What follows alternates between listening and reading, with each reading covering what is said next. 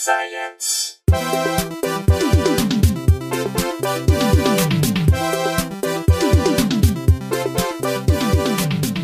Hello, and welcome to Probably Science. Uh, I'm one of your hosts, one of two this week.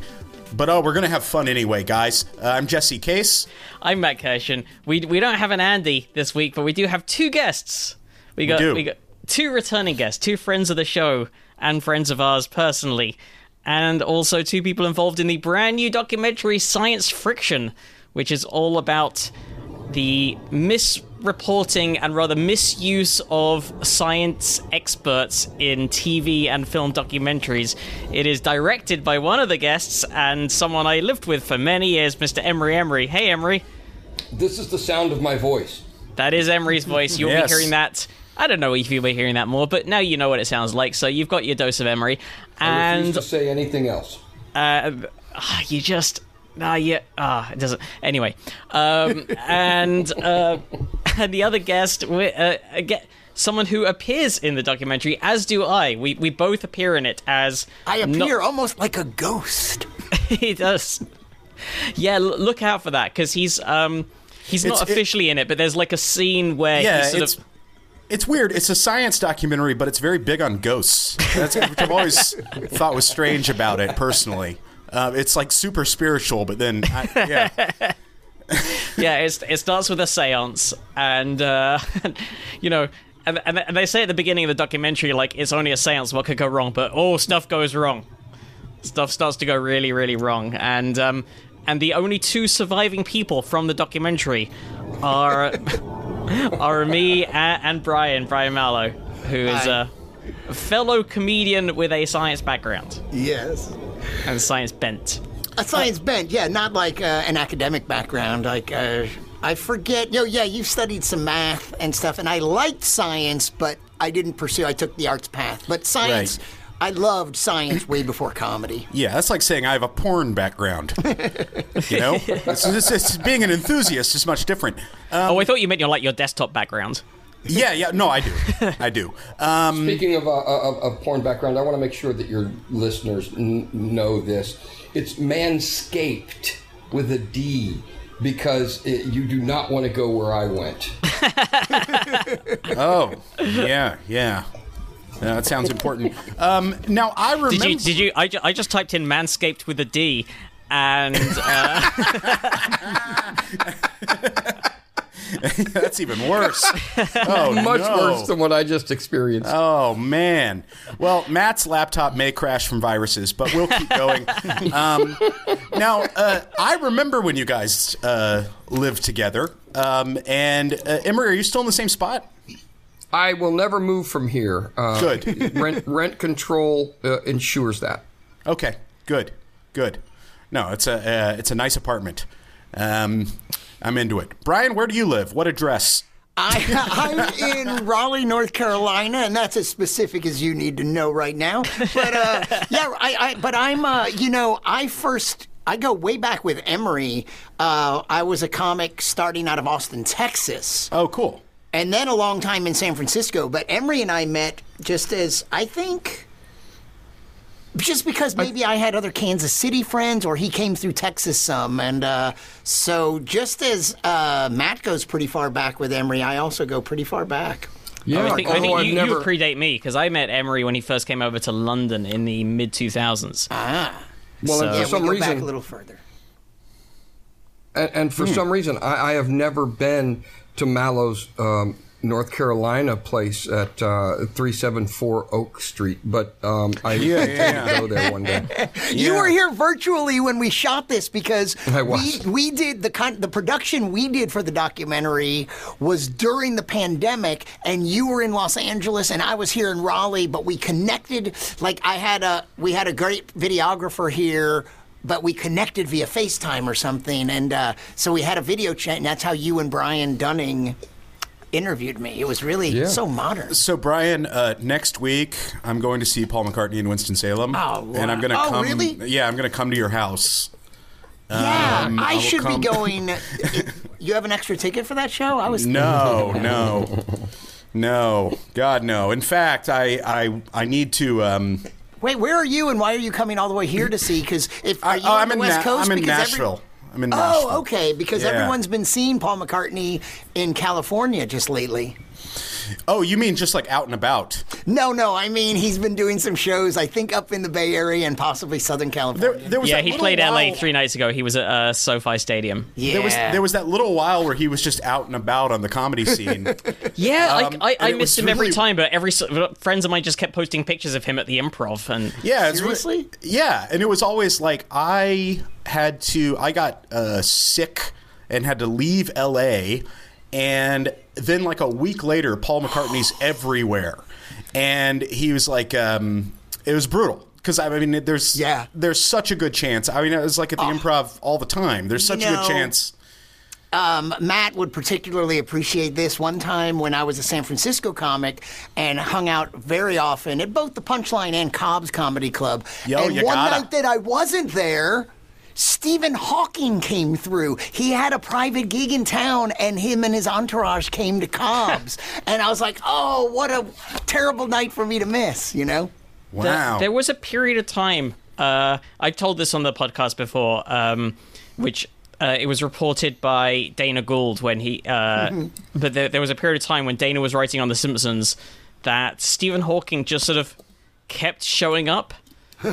he like he, he did an episode of The Simpsons and he's a big fan of The Simpsons, but then there was just for a good couple of weeks afterwards, just every so often Stephen Hawking would just be there to the point that they were just like, it's kind of getting weird now. Like Stephen Yeah. Hawking's Yeah, always Stephen, here. we can't write you into every episode. That's called the Irish hello. That's when you just show up.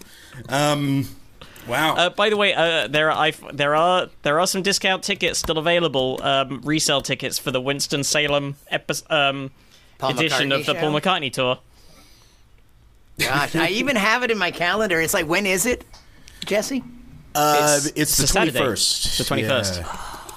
I've This- never Yeah. seen him. That's the thing. It's like he's one of those guys that I wish I saw him decades ago. Oh, me but too, I yeah. still should. I know. So, have you ever seen him before? Is this? Your I haven't first seen him before, and it, and it kind of is weird because it's gonna. Um, I already know it's gonna make me a bit sad, you know, but um, I'm gonna go. I just, it's just interesting that he's still. I think the thing that's gonna make me sad about it is he's still trying to rock out, and it's like, man, just sit down, you know. Well, I like we just hear want to he hear puts the, hear the on- tunes. I hear he puts on a phenomenal show. Still, Me too. Me too. Um, I will be seeing hopefully a little bit of his set at Glastonbury uh, when I'm not on stage. We we're up against each other, so I am competing with Paul McCartney for audience at Glastonbury. You're always doing that. That's so. I know. so I weird. always, I'm always booking. Like I, I played the uh, the parking lot of SoFi Stadium last weekend, and No, I know. your your fans, you and Paul's fans, must be really torn. No, and Yeah, yeah, it's it's- it's so conflicting for everyone. You know, It is, It's, it uh, is. It's horrible. Because this could be the last chance to see me. You know, you never know. you never know. You never and I'll know. be doing all the hits from my from my long career, from the different incarnations of my career. yeah, it be opens doing- up with a video where you're duetting uh, with your old comedy duo. Yeah, Plus, when and- Matt's in town, you never know who might just show up and join him on stage. You just never yeah. know. You never know. You never know. It's a party. Will I do my uh, James Bond uh, stand up that I? Will I do some of my solo stand up or the early stuff? Will you do your world's worst Christmas joke? um, who knows? I like your. I like your. Will I do my frog routine? I like your early funny stuff. yeah, yeah. Yeah. Man. Will I do the bit where you know where I was just mostly covering some you know Chuck Berry jokes and uh, Who knows? Um, so, so uh, Brian, you are a, uh, as as we've covered a science and and porn enthusiast. Um, what what got you Isn't into that it? When- redundant? What? Uh, yeah, I know, I know. What got you into it? When uh, when were you like, oh, this I'm I'm into this. I'm into this field. Oh well, so you know, I did have early com. I actually did have really early comedy influences too, which like George Carlin and Richard Pryor and the original Saturday Night Live uh, crew and Steve Martin. I saw, you know, there's been a lot of talk about Steve Martin, and did you see that King Tut was in the news?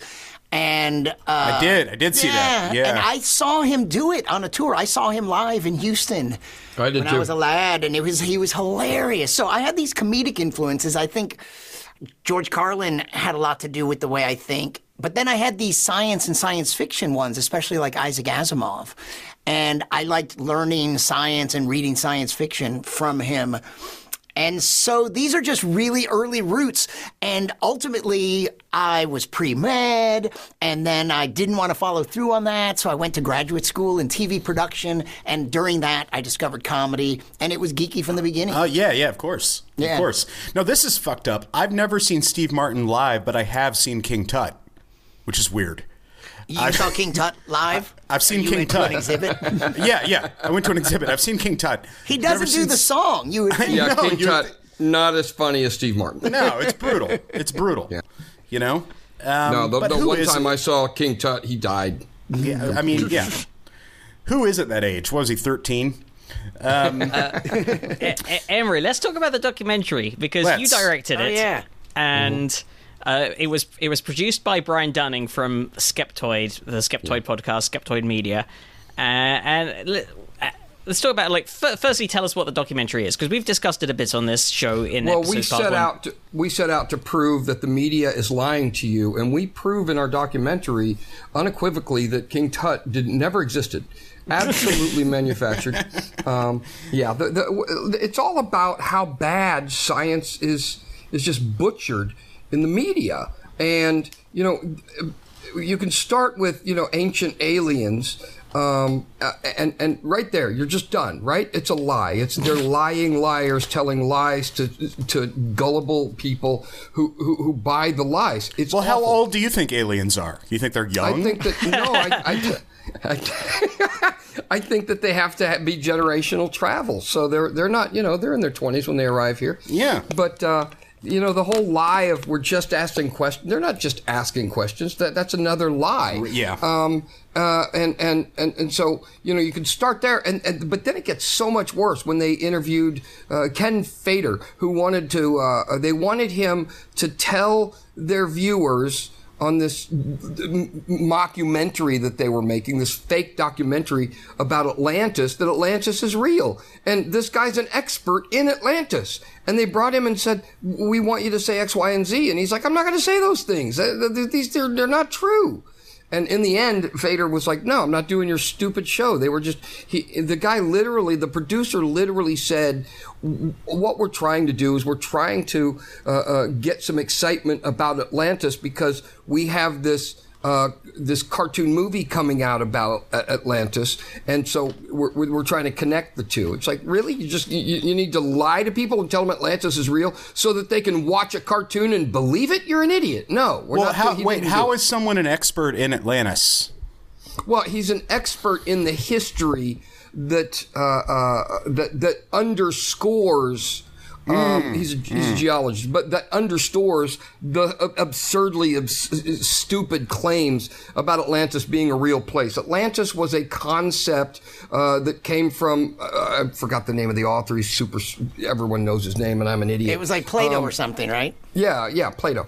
Um, which uh, you know, I, I used to eat that stuff, and that's what that's all I know. Yeah, but yeah. I, he knows that it's it's nothing more than an allegory from a story, and that's the story he should be telling because that's his expertise. And they're trying to get him to say things that that confirm that Atlantis exists, and he refused. In fact, he didn't do their documentary. Uh, the only good, the only happy ending story we have in our movie is Ken Feder's. He walked away and said, "No, I'm not taking part in this dishonesty."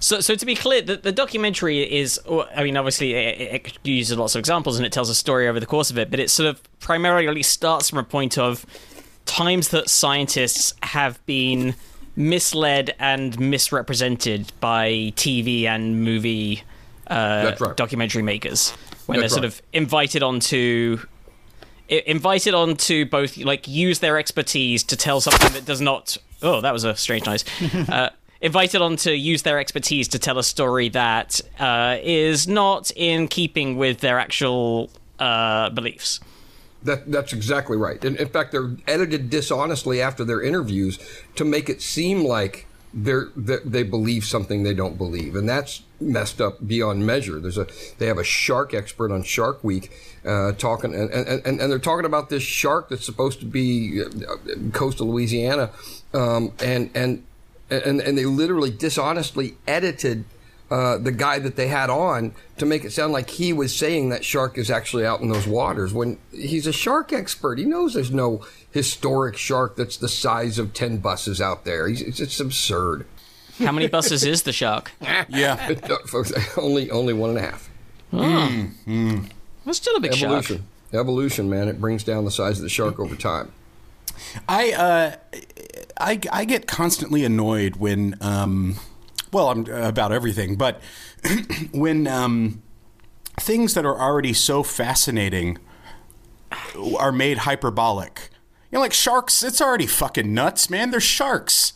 You know Exactly. Uh, but then they have to add like they they come out with a show that they found a new one that shoots lasers or whatever, and it's like, no, man, they're they're sharks. It's already just give me the thing. It's crazy already. I, I, Yeah, that's exactly, and, and we talk about this in the movie because I know a lot of marine scientists that were really upset because there are amazing things in the ocean, and they there's one documentary they did about megalodon, which was an amazing thing in the ocean, but it's it's very extinct. But they had to make a show that acted like maybe it's not extinct. And then they made another one about mermaids, which doesn't even rise up to that level. and and and the, all these marine scientists are so upset because it's like you don't have to make up a th- a story that mermaids are real when we could tell you ten amazing wonders in the ocean. If mermaids aren't real, then explain beautiful mute women. I see them sometimes, and uh, and now I assume that they uh, had a life in the ocean. Right. I and, only assume that. And also, you know, you've been you've been lured to rocks a few times. Uh, just Absolutely, absolutely. you know, the ones that keep you up for five or six days doing cleaning. And uh, you know what's weird? When I moved into my house, I live I live in a horrible part of Nashville. It's just a shit show. And when I moved in, the guy was I was like, uh, "So is it loud? Is everything good?" You know, because I, I wanted to record some music and stuff. And uh, and the guy goes, "A lot of sirens."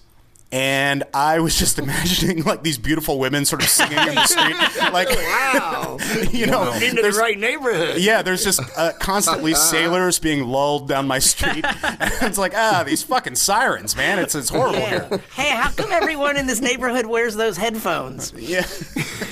yeah, why are they always tied to masts? What, what's Yeah, going on this, here? This is awful. Oh my god. There's constantly a group of lonely sailors running down my sidewalk. It's brutal. Okay, Matt, explain the tide to masts because I just finished uh, watching season one of Disenchantment, and they tied the guys to the mast. I presume so that the guys wouldn't break loose and get away and, and go to the island where the sirens Yeah. are. Is, Yeah. that, is that a real If- story that we've? What's the story? I mean, it's not a real story. It's a story from Greek mythology. But was it was it Jason? Is it Oedipus or something? Or it's like I, I'm pretty sure. I, I thought it was. I thought it was Jason uh, of the Argonauts. Argonauts? Yeah, and it was.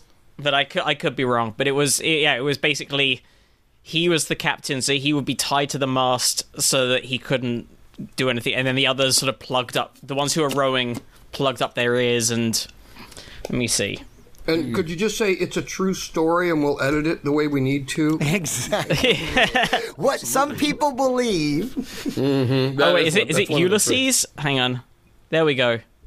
Ulysses S. Grant. What's he got to do with this? There, no, it was the sirens caused the Civil War. Ulysses, uh, Greek name Odysseus, uh, made with his men as they approached the sirens. Ulysses wanted to hear the sirens' song, although he knew doing so would render him incapable of rational thought. So he put wax in his men's ears so, he, so they could not hear, and had them tie him to the mast so that he could not jump into the sea. Rational. He ordered them not already rational. Yep. He's like, Because uh, he guys, wanted to I, hear it. What a Yeah. What? yeah, guys, um, I'm gonna put wax in your ears and need you to tie me to the mast because I don't want to get weird. But I want to hear this. I really want to hear this. no, it, hang on. It does go on. It, there is some sensible stuff in here because then he said he had them tie him to the mast so he could not jump into the sea. He ordered them not to change course under any circumstances and to keep their swords upon him and to attack him should he break free of his bonds. Uh, and This then just sounds. Uh, this sounds like something. Someone is just living out a kink. That's all this is. No, no, no, no, because he then says, upon hearing the so- songs, Ulysses was driven temporarily insane and struggled with all of his might to break free so that he might join the Sirens, which would have meant his death. His men, however, kept their promise and they refused to release him. So, you know, that's the facts behind the story. That's pretty You much like what? having, you know, your friend babysit you if you're tripping or something. Yeah. Tie me to this mast in case I get any ideas, and you put this stuff in your ears. Um, Who nailed the coin to the mast? Was that uh, the, in Moby It's a fair Dick? question. Oh, I don't know. It does say though. Uh, it it has this story has lent its name to a turn of phrase, an expression, a Ulysses Pact. So, psychiatric advanced directives are sometimes known as a Ulysses Pact or Ulysses contracts, where there is a legal agreement designed to override a present request from a legally competent patient in favor of the past request made by that patient. An example of when Ulysses contracts are invoked is when people with schizophrenia stop taking their medication at the perceived remission times there's a tech con- context as well. In the wake of the Snowden, the Edward Snowden revelations, digital tech companies and commentators have had to consider the situation of a tech provider being ordered by a government to act in a way that they feel morally opposed to. One example is that Apple, as part of the FBI Apple encryption dib- dispute, decided to engineer the iPhone in a way that made it impossible for them to read the data on it, which has been described as a digital Ulysses Pact. Wow. Ah, so even if you want us to, we can't. And a re- related example is that of a warrant canary, of the, which uh, Cory uh, Doctorow, that's the, the guy from Boing Boing, isn't it? Yeah. Um, describes as being a Ulysses Pact, albeit a weak one, since the issue of the canary can fail or be forced not to kill the canary. What is a warrant canary? It is a method by which a communication service provider aims to inform its users that the provider has been served with a government subpoena, despite legal prohibitions on revealing the existence of the subpoena. The warrant canary typically informs users that. Oh, okay, that's clever. So the, the warrant canary typically informs users that there has not been a court issued subpoena as of a particular d- date. If it's not updated for a period specified by the host, or if the warning is removed, users might assume they've been served by the subpoena. Okay, I get that. So, like, if the FBI tells some t- technology company, we're issuing with a warrant and you need to give us this person's details, they're not, and part of the subpoena is you're not allowed to tell them that we've done that um, then they can't tell them they've done that. But if they have a warrant canary set up where every whatever specified time they say, still no subpoena from the government, still no subpoena from the government, and then they stop doing that, oh. then you know that the government has said something, even though they haven't explicitly told you. Huh. Wow. Um, Jesse was right, by the way, about the Moby Dick coin. Oh, Oh, Known in the in, in the numismatic world as a Moby Dick coin, the uh, Ecuadorian eight, um, minted in Quito, uh, uh, Ecuador, between 1838 and 1843, is the ounce of gold $16 piece Captain Ahab nails to the mast of the, I don't know, Pequod, uh, promising it to to the first man who raises Moby Dick. That's why why he did it. The coin is first mentioned in Herman Melville's 1851 novel Moby Dick in chapter 36, the quarter deck. I'd, I'd heard the quarter deck before, and later at length in chapter 99, the doubloon. It is often mistaken as a Spanish doubloon, but this coin was not struck by the Spanish crown or endorsed, endorsed by the Spanish government. The Moby Dick coin was minted in the Republic of Ecuador. Uh, there you go. That's uh, that's that's that. I had not. Yeah, I was unaware of that. I had to look it up, yeah. I think people often mix it up with uh, Moby's Dickcoin, which is a new digital currency that yeah, yeah. That's uh, Mo- Moby has released. yeah, yeah. I got seventy-five dollars worth. Yeah. yeah. Well, you don't anymore, but uh, you've got, you got well, no, not since the truth about him and Natalie Portman came out. The, the stock value on Moby's dick coin has just plummeted. Nobody, nobody wants that. Nobody wants that dick. Come on now, people. Um, is Moby still around? What's going on? He's got a restaurant now. Is that what he's doing? I he know. I know this isn't the theme of the podcast, but what's uh, There, there is a actually a really quite nice uh, vegetarian restaurant in Silver Lake that I can't remember what it's called now, but Moby owns it. Hmm. Really, Moby's Coffee and Tea Company in North Hollywood. Okay. Wow. The internet has changed podcasting. Yeah. Has it not? remember, like, uh, remember just not knowing stuff? It was great. I know. I wanted to say, what sorcery? By what sorcery do you have information at your fingertips? No, all of a you sudden? just you just Yeah. wander around not knowing anything. Um, Remember or- when we had to like leave the podcast halfway about. through to go to the library and Yeah, just- you know, we used to say "who knows" a lot. You just don't even say that anymore. I know. Yeah. Yeah. I know. It's Yeah. immediate. A- a- and it's and it's sad that with this information at our fingertips, we still believe in friggin' mermaids. Well, yeah. Because of this information at our Now, fingertips. let me ask you guys Yeah, this, right. Let's let's put aside personal thoughts about um, the feasibility of it or um, Elon Musk as a person or any of that. uh, let's set that aside for a second. If the Neuralink is a thing and were to work and forget the societal ramifications and blah blah blah, if if it's a thing, what do you think that would do to conversations? Like if, if you just had if your brain was on the internet, you know, you just right. get the info. Well, the first question would be, I think, would you put your brain up there? Would you connect in? Right? Would you plug in? Well, let's say it's not plugged in. It's just uh, it's just receives, right? It's like the same as um, uh, it's like you can instantly know anything. You could just sort of do a brain Google. Now, Uh, you're saying like just as like you're all of a sudden your brain can access these databases.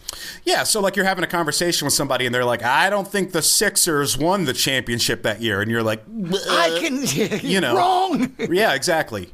Yeah, check your brain brain inbox, buddy. I got a link for you. jerk. exactly. Check your heads-up display in your contact lens. do you think that there would be there would start being ads in conversations you're having? Yeah, it would be uh. it's, it would be abused like nobody's business. First of all, Oh yeah, it's a horrible idea, but I'm but I'm just saying if it wasn't if we did it.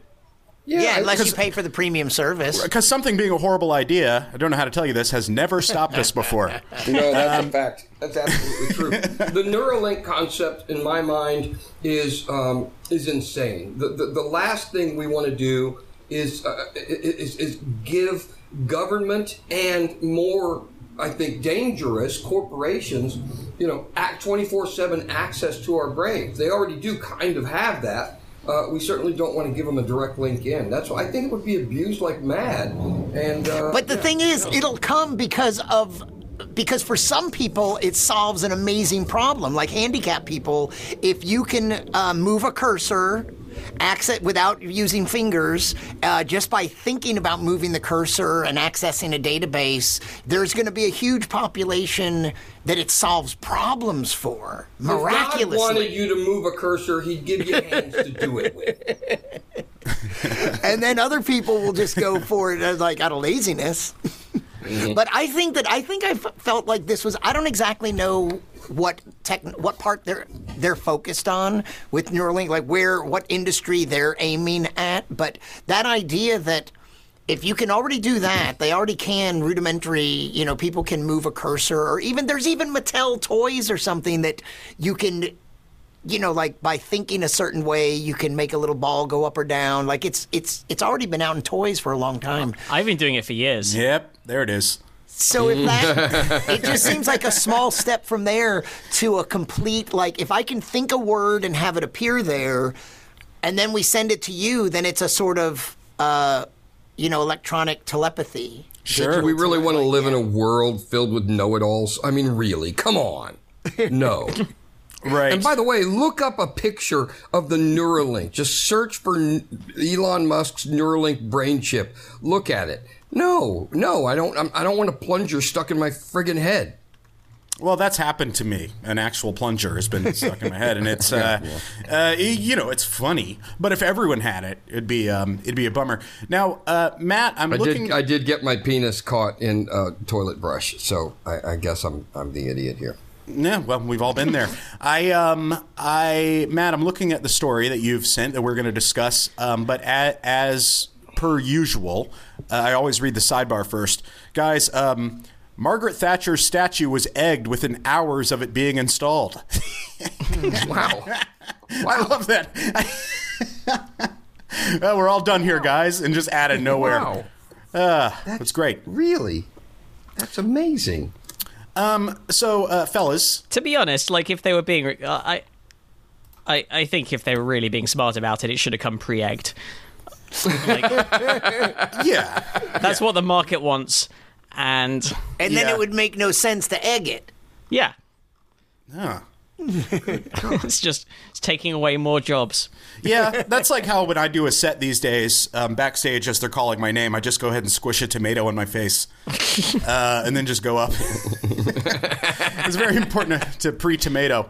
Who did like? Where did that come from as a as a trope, as a as an idea? Because I'm pretty sure did people used to actually go to shows with Yeah, was tomatoes, or was it was it like when there used to be like something right? in the No, it was. But Uh, would you just perform in the in the market square so there were already No, there was people- already fruit to hand, people or would would people bring travel their- to venues with fruit? Like what's people would bring their lunch and stuff. Yeah, I think at the Globe Theater.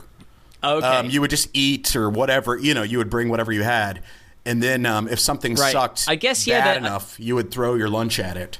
And you Probably probably, before they worked at- throw the least liked item in there, and that's the goddamn tomato. According to Wikipedia here, the first vegetable thrown at a performer was when someone was performing a scene about meat and a vegan was angry. So there you go. Mm hmm. Huh.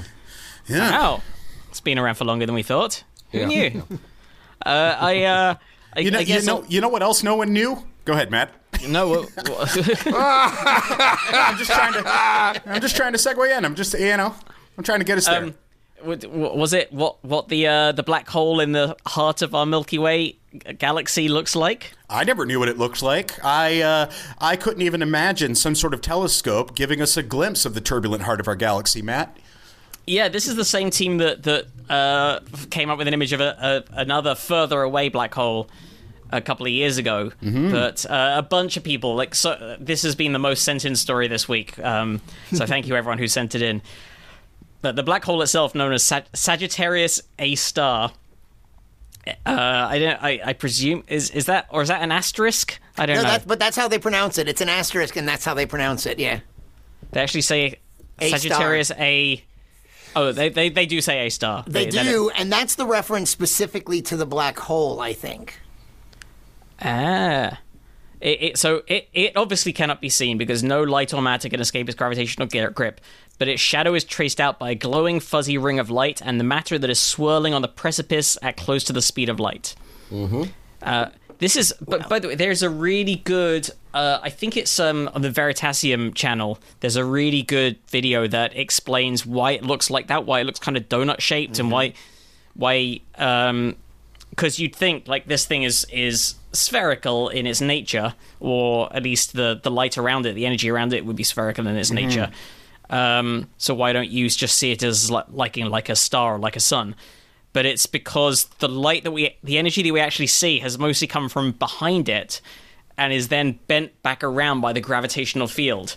So we're kind of seeing the almost the light that's almost reflected from the back of it, rather than uh, Oh, rather than right, coming right. straight at us. That makes sense. Also, even even from the Earth, its gravitational effects are felt. If you look at it too long, it will rip your Neuralink right out of your head. it will. Yeah, this is true. Like I, I'm looking at the picture, but I, it sa- tells you to blink on the f- frequently because that can happen.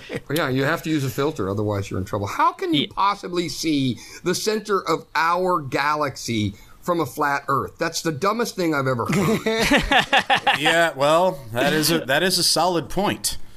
That is a solid point. Um, oh, is there an eclipse tonight? I know there's a super Oh, right. super wolf blood Oh, moon or some shit. There's Yes, a big there is. lunar eclipse. Yes, Is there? good good point. I completely forgot about that. But yes, it starts. Uh, I can't remember it. Well, there's a, you need to look online to see exactly what time it starts in your local area. But it's it's around.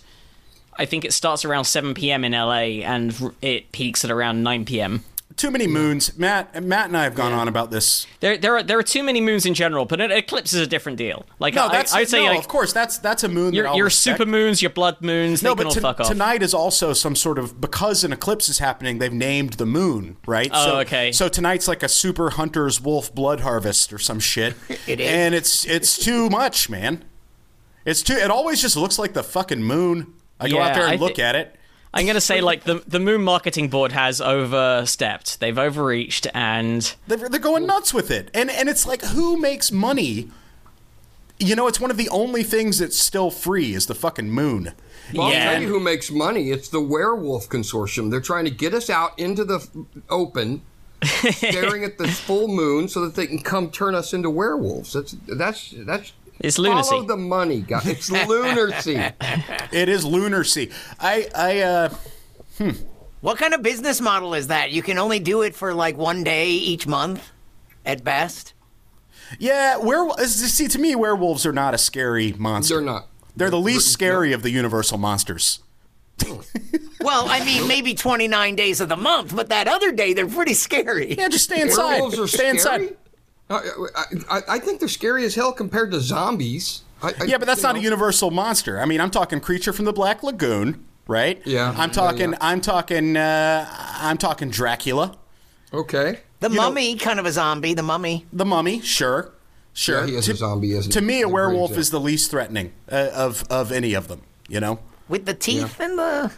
Nah, the it's- biting. and the, and It's the just a running? dog guy. You know, like It's dogs dog are guy. dogs are cool. I'd rather hang out with a dog guy than a guy guy. you know, like It's Jesse's best friend is the werewolf.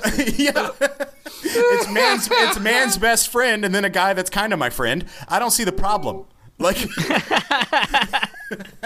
Uh, I don't see What the do issue the here. flat earthers think is happening? When I saw a flat earther online recently that was losing his mind over the fact that during a solar eclipse you cannot see the moon. And this was uh, he didn't say what it what it, it supported his views, but he didn't say how, which is how these incels function. Well, I think we should just tell them that the Earth is shaped like a boob, and then watch the incels go nuts looking for the nipple. Is there is there a big incel flat earther crossover? I wasn't aware of this. Are you Mo- kidding me? It's a circle on the Venn diagram. So no one getting laid thinks about the shape of the Earth. Fact. I don't. End of I don't. story. I, I don't believe Venn diagrams are circular. I, I think uh, they are straight So, lines. I'm sorry. On, on the Venn's oblique sphere, spheroid. this so this is a true story. I had a date uh, one time. That's the end of the story. No, I had a date. Uh, we, we don't believe it. I had a I had a date one time and found out mid date that she's a flat earther. Really? Yeah, because you don't uh, you uh, listen when you meet somebody and you're uh, you assume they know the shape of the planet.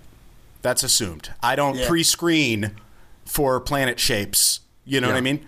Um, so I found out she's a flat earther, and the date ended. My my uh, my horniness does not trump that. You know what I'm saying? Like I I can't. I want to know how you found out. Did you say I like, yeah, I'm about away. to take a? Did you say like, I'm about to take a trip to Australia? And she's like, yeah, right. Huh. Yeah. No, no, we were The just horizon's looking pretty round tonight. no, uh, no, we were just we were just talking about uh, stuff uh, like you know getting to know each other, uh, interesting factoids or whatever. And she said, um, "So I'm a heliocentric model skeptic," and I was and I said, um, and I was like, "What?" Uh, what what the fuck are you talking about? What is that? and and then I found out it just means flat earther, and um, and the date ended. Now she texted me later, um, you know, via satellite, which I didn't bring up. Exactly. But she texted me uh, later that it wouldn't have worked out anyway because of um, I'm because of my horoscope sign, which I assume is Interesting. wh- which involves stars and things that are round. She and- found out you're a Sagittarius, eh? There- Hey, bringing it back. that's a that's a good point. Like to, I mean, I, I'm sure they do have these incredibly convoluted models that they've worked out that somehow that sort of vaguely describe the motion of the the the stars and the heavens. But if if you are predicting to sort of calculate people's star signs to, to predict where where the various stars are going to be, you do need the model of the uh, universe that she despises or Right, distrusts. right. That's That right. she is- Wow, that's insane. You know, Flat Earther who slightly. believes in the rotation of the planets. My point is, she was not an incel, huge whore. And so, so I, but I haven't met many um, male flat earthers, you know. Uh huh. Right. And, be a- and, and be a Jesse huge is whore. using that in the most sex positive sense as well. Yes, So, I like, do. Everyone in the podcast is very pro uh, Getting laid. Yeah, do it. Do it. Come on, do it. I, I, I, uh, I, I never use whore as a slur. You know, um, Right. Yeah, yeah. Be uh, be one. It's a genderless uh, compliment. um, but my my point is, uh, she was not a member of the incel incel community, so I don't. Right. Uh, I think that's why I brought that up. All right, I'll I don't know my, if this is this is a, a Venn little diagram. adjacent to that, but on dating apps, I've seen people say that they're like religious, like Christian. Okay, so in part they're saying they're Christian, and they also say that your sign is important. And it's like I don't Hmm. know. There's something I haven't thought it through, but doesn't that almost seem like a conflicting cosmology? Like well, it's- Jesus Christ is your savior, you believe the Bible, but also I'm a Capricorn. Uh, see, So that's what one does of that those. mean? That's one of those things to me where someone is accidentally making a huge bigger point that they don't they don't realize. You know, like if you br- if you're talking about like Saturnalia and why Christmas is near the solstice or whatever, it makes perfect sense.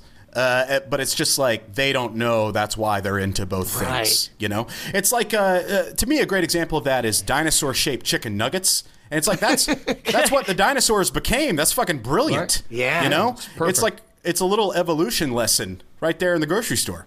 But Yeah. um, you know, I think people don't consider it related. Yeah. Guys, well, I've had too hope much that coffee. She can Let's, get a uh, boob job and she can become a well endowed earther. Because uh, it's. sad. Oh, I It's see what you did sad- there about the. That took a Um, second. that's why we call it a flat Earth. Oh yeah, You'll edit out this part and just I we'll. Laugh. Yeah, Ready? yeah, Let's we laugh. will. If we uh, okay, if we can don't edit it out, it's because we couldn't figure out how to do it. Um, so, guys, this Event Horizon Telescope, this um, Yeah. This this uh, thing went up there, and that's a network of eight radio telescopes spanning locations from Antarctica to Spain to Chile, and it produced the first image of a black hole. That was back in 2019. Um, that was in a galaxy called Messier 87. Um, now, Professor Sera Markoff, that's an astrophysicist at the University of Amsterdam and co-chair of the EHT the, uh, Science Council, that's the Event Horizon Telescope Science Council, or the EHTSC, or the ETH, uh, said that the Milky Way's black hole was our main target. It's our closest supermassive black hole. It's the reason we set out to do this thing in the first place. It's been a 100 year search for these things, and so scientifically, it's a huge deal. Um, the And they think that there's a massive black hole at the center of every universe. Is that correct? Galaxy, yeah. Galaxy, I should have said universe. Yeah, yeah, um, and perhaps not a supermassive one, maybe just a massive one, or maybe just a, a mid-range one. I don't know. No, mostly Superman. It's very, uh, you know, the the ones there are, as far as I know, maybe there's more categories, but there's the kind of black hole that a big star becomes. Just a single big star, bigger than our star, at the end of its life, can collapse to become a black hole. And some of those can be pretty big, but then they're not in that same category. Those are stellar black holes, and then these other supermassive ones. And I don't know. I think there's a big gap in between. The Oh, so- so supermassive so ones at the heart of small ones galaxies. and- right. Oh, I see. Okay. Okay. There, Yeah. I think But that there's like basically an every- yeah. Uh, when I look at a galaxy, I just think it's like a big, huge toilet bowl, um, slowly over billions of years, just going down the drain. I mean, eventually, does a whole galaxy get sucked into its supermassive black hole theoretically? Well, so this is one of the things it talks about in this article is how how slowly this black hole is consuming material. Right, Compared and, to the- and how big is the is the galaxy's S pipe to block the?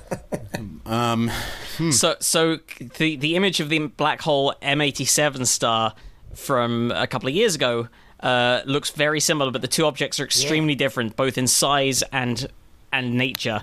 So M87 is one of the largest black holes in the universe and features vast, powerful jets that launch light and matter from its poles into intergalactic space. Whereas Sagittarius A is significantly smaller, orders of magnitude smaller, and it is consuming only a trickle of material, in contrast to the typical depiction of black holes as violent, ravenous monsters of the cosmos.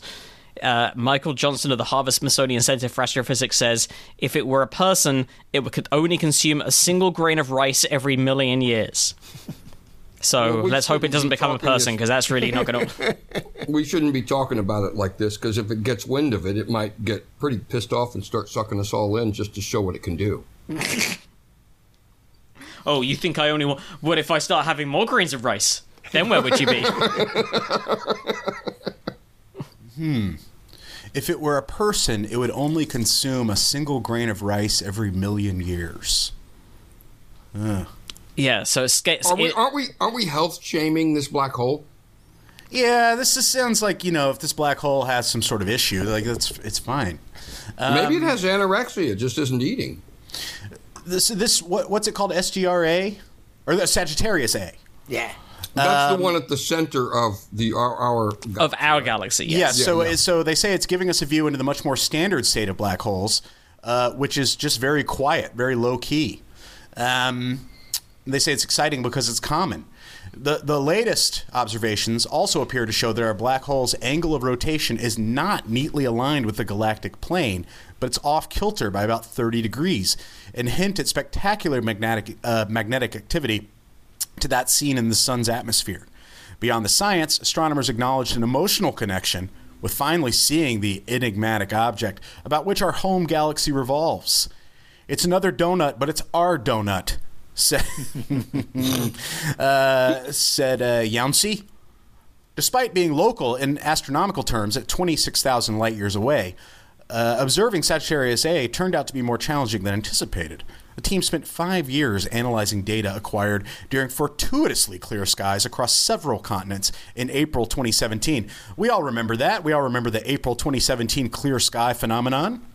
Oh, you're very fortunate. Yeah, yeah, yeah. See, if it weren't for global warming, that wouldn't be happening. So, g- good for global warming. Uh, does global warming create more clear skies, or would it would it be more of a hazy? I don't know. I don't know. I feel like the, the the higher the temperature, the more water vapors in the air. That's what I'm saying, Probably yeah, not right. Exactly. Hazier. Um, yeah. Great. So we've just disproven global warming. Well done, guys. Good podcast. Thanks. Yep. yep. Doesn't exist. Hoax. Liberal hoax. Um. Huh. Very interesting. You know, Well, before they got this visualization, this isn't the first evidence that there is this black hole in the center of our galaxy or others. Like, and, No. and, and in the case of ours, what they had visualized is some of the stars that are closest to the center and closest to that black hole have whipped around it. Like they they've over 20 years or so taken photos and they've seen some of the closest ones just sort of in an elliptical orbit Right. like when they get close to it whip around kind of fast like really fast for considering it's a star um, so they had seen that without seeing the black hole do they know it's way. an elliptical orbit, or is it just orbiting at 30 degrees off?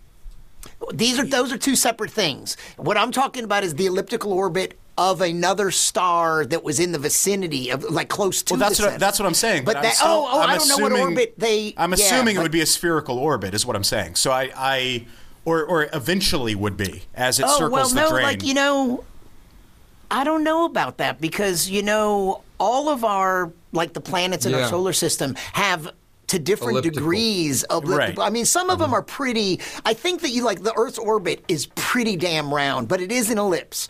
But it's it's it's not hugely elliptical. Whereas I think Pluto has a really elliptical orbit. And Wildly, So yeah. some stars, like I- I think that.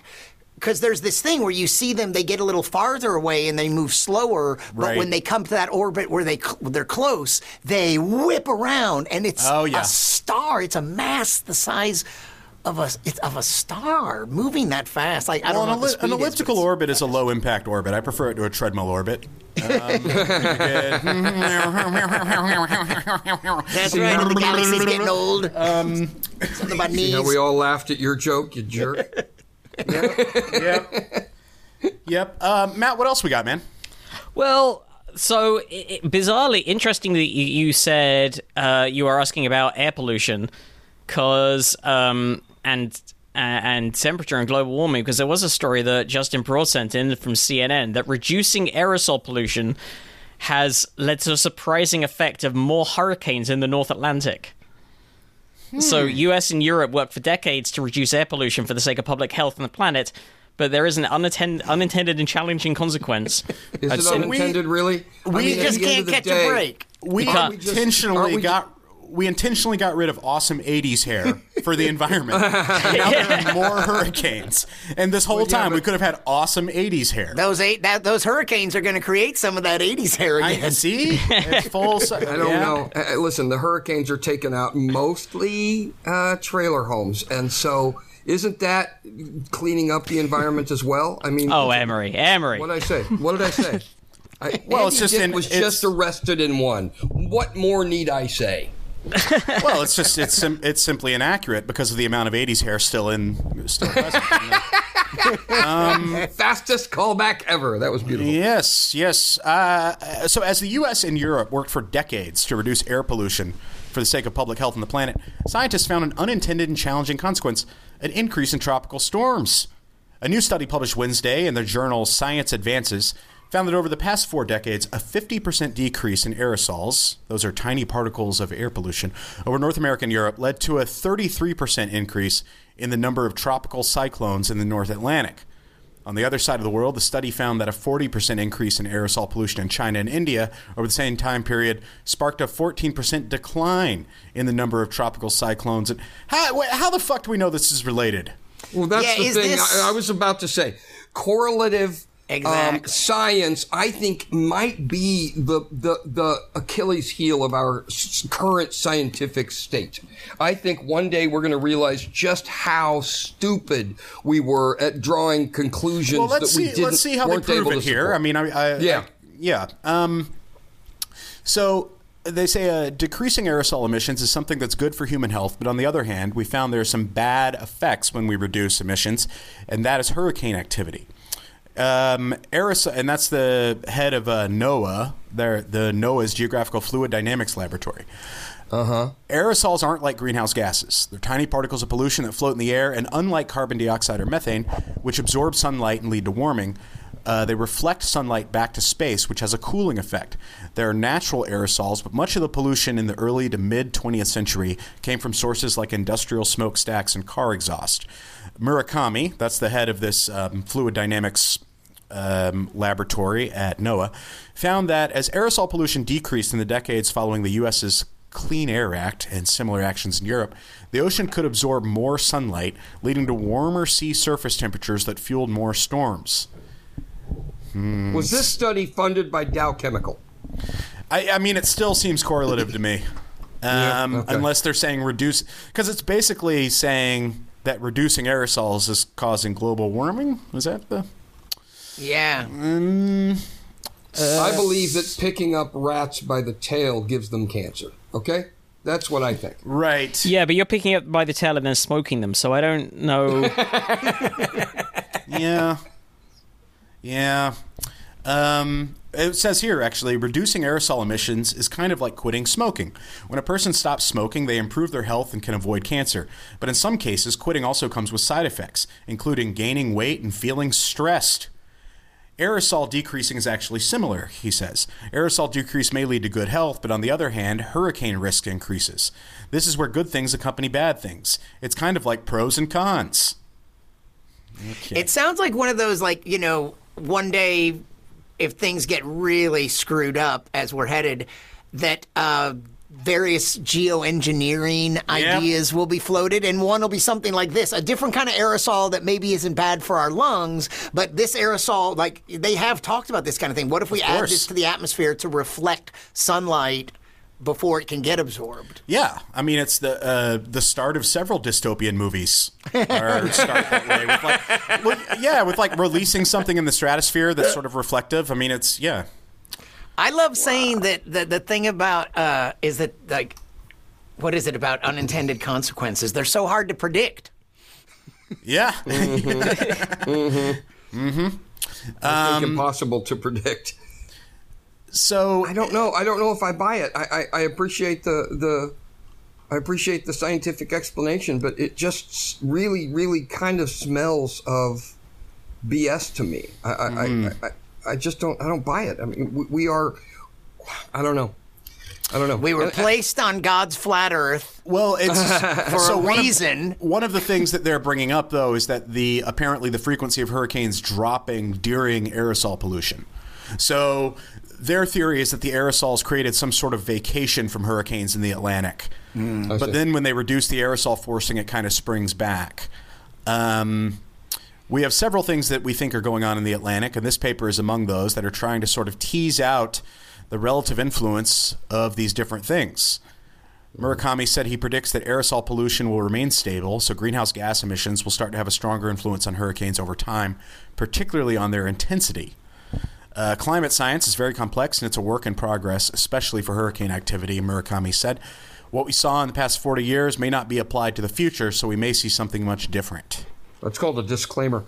Um, so, so yeah, everything I just told you probably doesn't have anything to do with Yeah. the future. Great, thanks. Yeah, well, I mean, yeah. Yeah, I, I, I, have you guys seen the story, um, the correlative graph of lead from you know leaded Right. cars and violence? Do you know about this one, Malow? Yeah, I don't know enough to, to say well, but there's yeah, there's there's a lot of evidence that if you look at these patterns of when our gas was leaded and unleaded, that um, there are all crime. sorts of things that have to do with violent crime and intelligence and um, that they think that it's on such a scale that this choice to use leaded gasoline may have had this big an impact on on society. Yeah, yeah.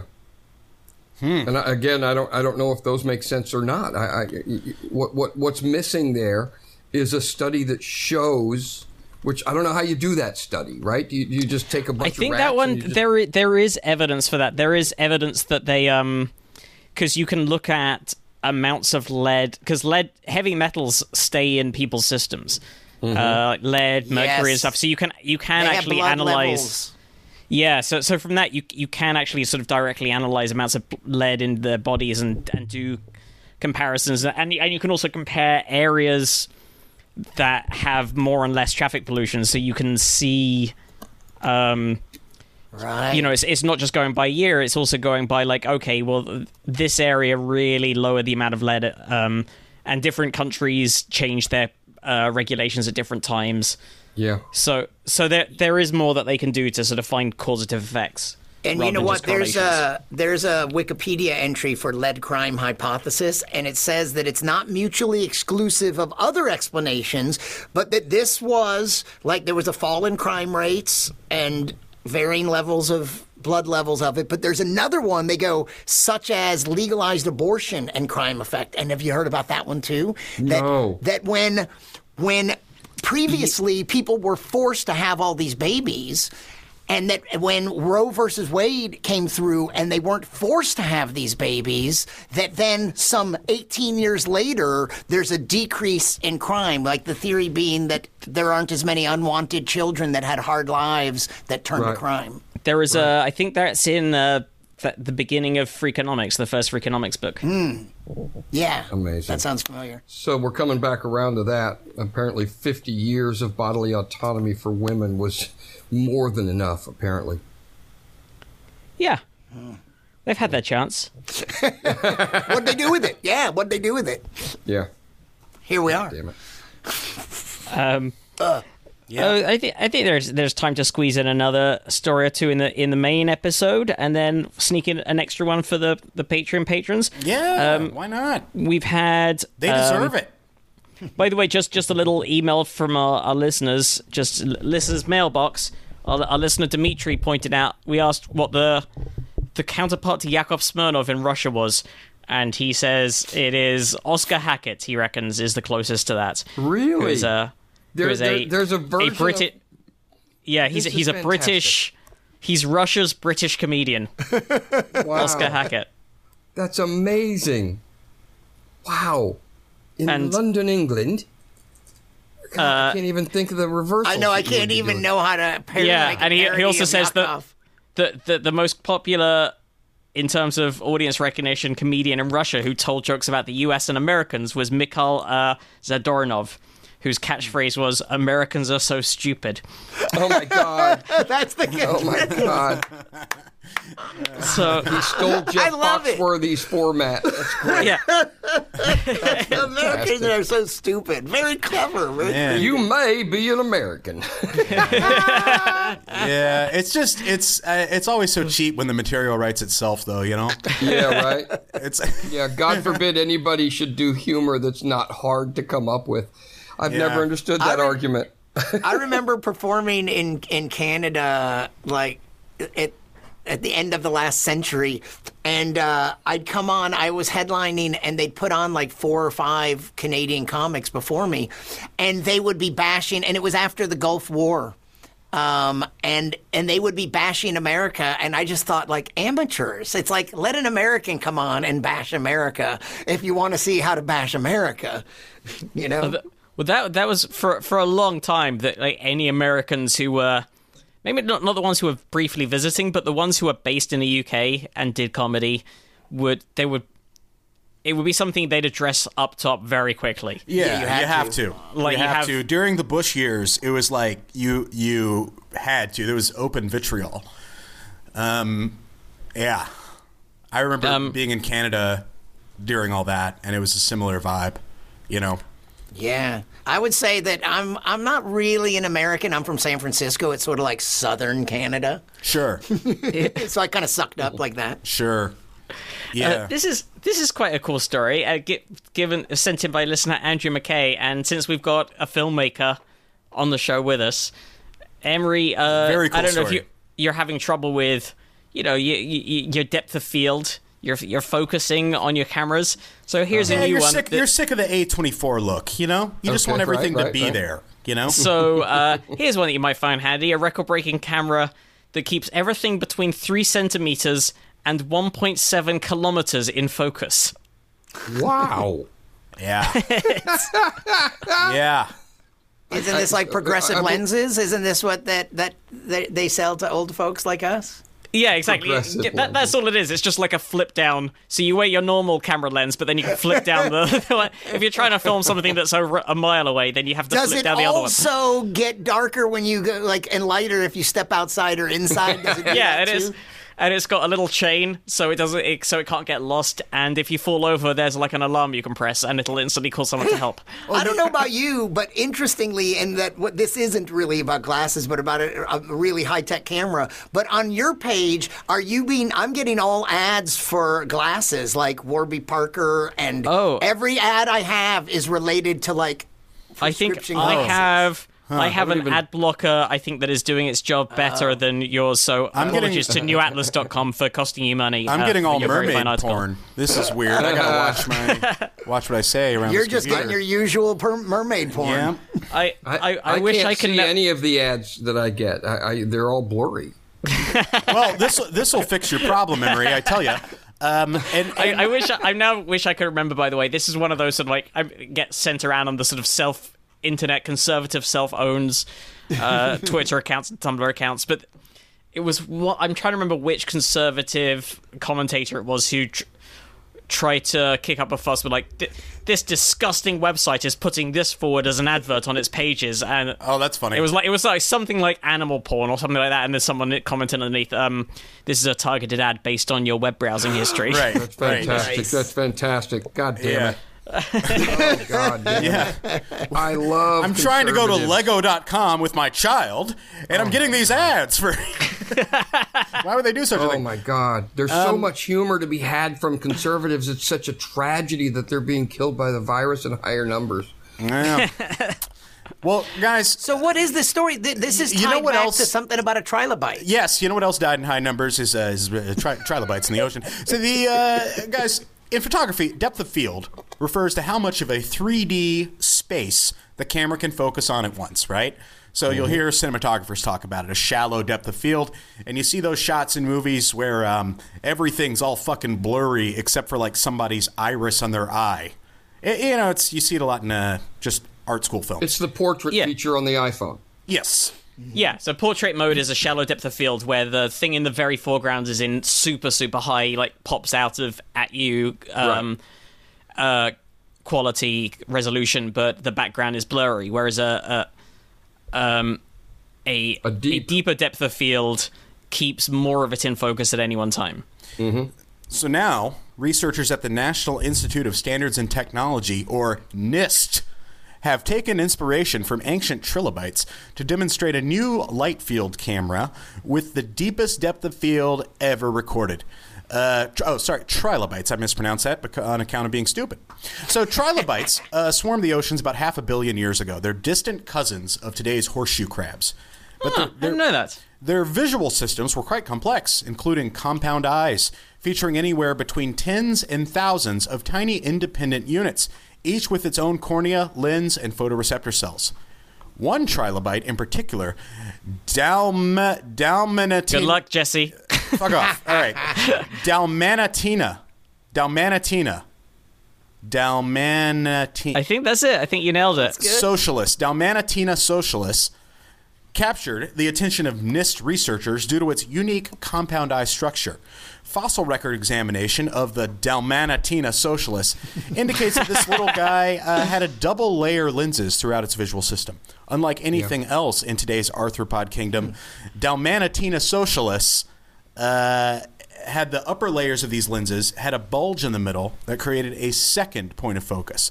So that meant that the everyone Dalmanitina socialist was able to focus both on the prey right in front of it and the predators that might be approaching from farther off. So essentially, it had. I can help you, by the way. You can refer to them as Dalmana, da, sorry, Dalmanites. Yes, the trilobite Yes. dalmanites. The um, so this is very interesting because it has a lower lens unit, has a lens like we all have, but then it has a secondary upper lens unit that focuses everything sort of in a triangle towards. The, Yeah, so and ha- so it has a bulge. So yeah, this sort of double lens ends up giving it sort of two different focal points, two different. Yeah, it gets near and far, and and the research team decided to see whether they could apply this kind of idea to a light field camera. When regular cameras basically take in light and record color and luminance information across a 2D grid, light field cameras are much more complex, encoding not just color and luminance, but the direction of each ray of light that enters the sensor. When the entire light field is captured in this way, Okay, yeah. So I have.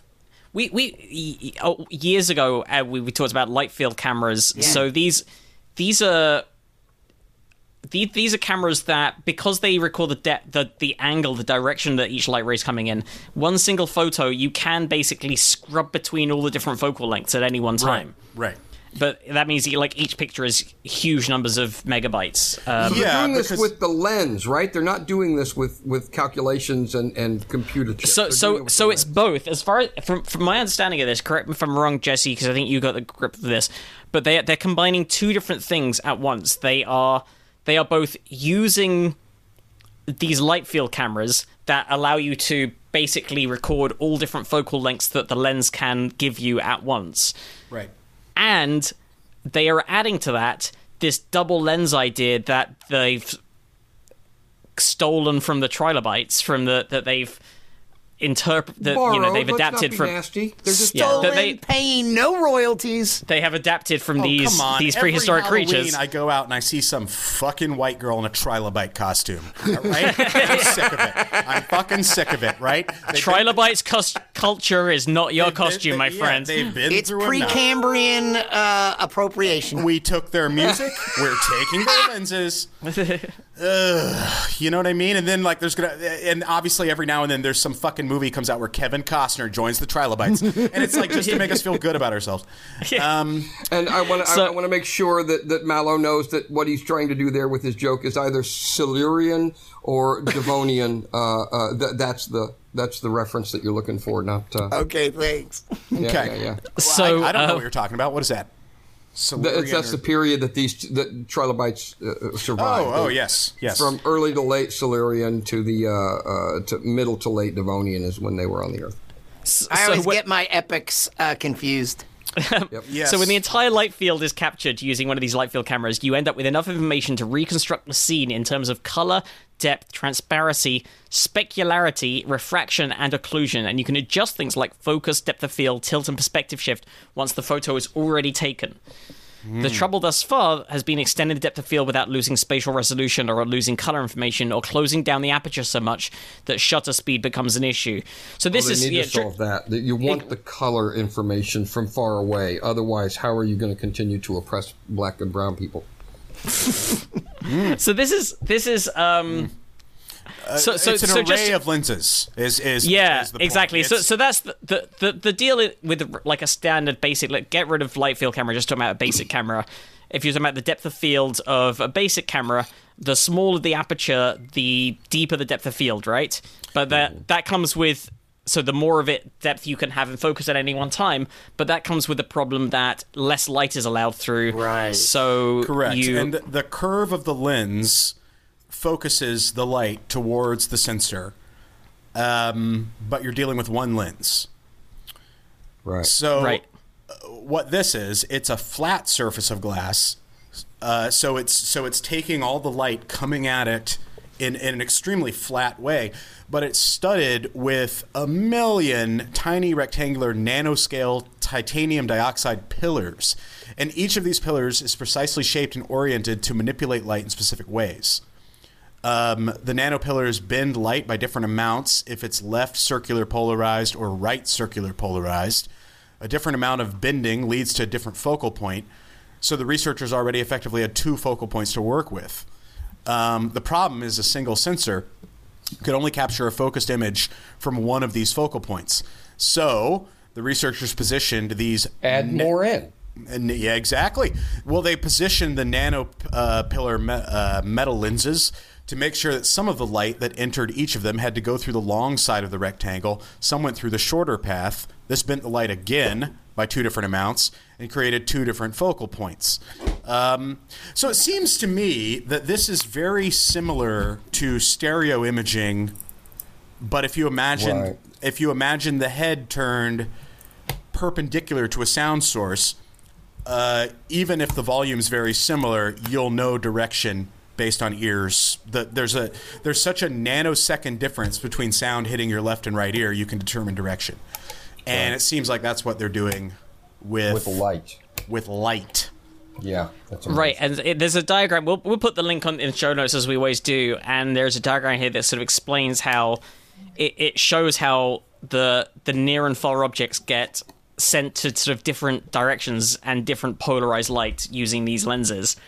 Um, so it can be reconstructed after the fact. And in the comments, uh, which I always like to read the comments on articles like this, uh, Daz Larry Teen asks, "Could this have an application for contact lenses?"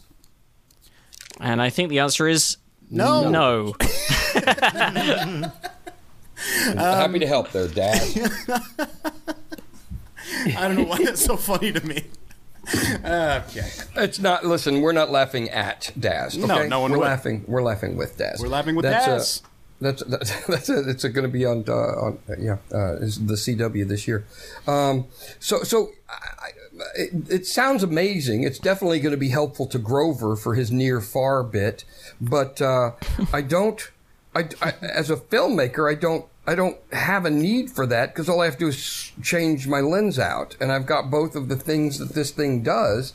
Uh, I, I get the convenience of one lens, but uh, boy, it sure seems like a lot of uh, invention. Uh, uh, it's uh, the best But it's place I for can one imagine. shot. I mean, if you, uh, you know, you changing Yeah, the I- lens out, uh, you don't capture both at the same time. I guess that's true. Right, right, right, right. Yeah, But also, I don't think this. I, this is so far mostly for still images and also for. Yeah, I don't. Yeah, this is, it's not going to look film. I don't think the main angle is that they're, they're that, that they're even trying to develop a consumer product line. right. Right. Yeah, that's exactly right. right. It's like a scientific breakthrough. But it also it wouldn't look. I I mean I don't imagine. I imagine it would be really good for uh, something you know monitoring Yeah. or security. Uh, probably military purposes. Security and military, Yeah, and but- possibly possibly looking out into space. But yeah, but it won't look good on film because it won't look like how our eyes see. Right. Um, so it would look unrealistic and photoshopped. I think you know. Right. Um, like if you imagine the mountains in the background are perfectly in focus with the like, it's gonna look fucking weird. Yeah, only a trilobite would enjoy a movie made with this lens. Absolutely, absolutely, and they deserve the arts after all they've contributed to our arts. Um, hey, they gave us. Did they give us oxygen? Am I getting that right? I don't know if that's right. I don't know. We've taken too much from these trilobites. uh, we have. I now, bet they were delicious. and on, on that note, we, we we should probably wrap up the main episode. Yes. The main episode of this show. So, Brian Emery, where can our listeners find uh, both Well- of you? How can they? How can they track you down? How can they watch? and most importantly, how can they find Science Friction? Your Mm-hmm. Yeah, well, your just- brand new movie. If, if you want to find Science Friction, you can find it by going to Amazon Prime Video and paying $1.99. Stop bitching, you cheapskate. Or you can watch it for free by going over to Tubi TV. They insert ads, and that's how it's paid for. You can do either or. The only question you have is to be or not to be? That's the question. Well, uh, we- we checked. We checked the other day, and 2B so far is is not available if you are in the UK and are using a computer that is allowing the website to know that you're in the UK. Yeah, and I, will say no more about intelli- that. I forgot you had an intelligence audience. Also, here's something. My mom wanted to watch it on Tubi, and so I get on f- with her, and we're. Uh, she's got her camera, which she can barely hold still, aimed at her TV and her Apple TV on, and trying to run it. We search for science friction, nothing. It doesn't show. We search for Emery Emery, and it comes up and it's and then she hits it and hits play won't play. Literally wouldn't play. Hmm. So i don't know what's going on tubi but it wouldn't play. We went over to one of my other shows that i have on tubi um, and hit play it played that one the play button worked normally it was a nightmare had to search for my name just to find the title then i had her search again using uh, emery emery and it doesn't show it. It literally didn't show it the second time we searched for Emery Emery. It showed two of my, my projects that they have on there, uh, both stand up comedy specials. Didn't even show the other one. We searched a third time, it shows it. Tubi, get your shit together. Can Yeah. Say shit? I don't No, know if I no. The, shit. the company Tubi does famously listen to this con- uh, this podcast. Thank you. Thank you. The the Because I have no contact. Probably. With no the, Probably. the sentient entity that is Tubi um, sits in their home and listens. Well, thank you. I, So I every, you yeah, had a more everybody watch Science audience. Friction, will you? Yeah, and where can they? Where can our Go listeners find out Paul the the? McCartney, and then go to Brian's house. And if You would like to reach me- me, you can find me at Emery Emery II on Twitter, or you could just call me at 818-634-4070. Send me a text and say hi. And I uh, don't come to Raleigh. Just I'm easy to find virtually at Science Comedian most places. And check out, come to YouTube. I'm I'm Science Comedian on YouTube. I've been putting up new new and old content from the archives and new interviews with people like Matt and Emery. In fact, That's Um, true. Yeah. So He's there for that. people. You can also go visit him at 357 Oak Street in uh, Raleigh, North Carolina. tonight. I feel sorry for anyone who lives at that address. There probably is one because it, it's the city of Oaks. So I'll bet I, I don't know of an Oak Street, but I'll bet there is one here. I'm looking it up now. 350. And uh, you can find us, or as always, probablyscience.com individually at uh, pro- or pr- at Probably Science rather on Twitter, individually at Jesse Case, at Matt Kirshen. Find at Andy T Wood as well, and Where is Andy tonight? he's he's got a job that is going through the weekends. He's working on a new show, and It's it's kind of doing like a Oh, Magic man. Mike Keeping- type thing.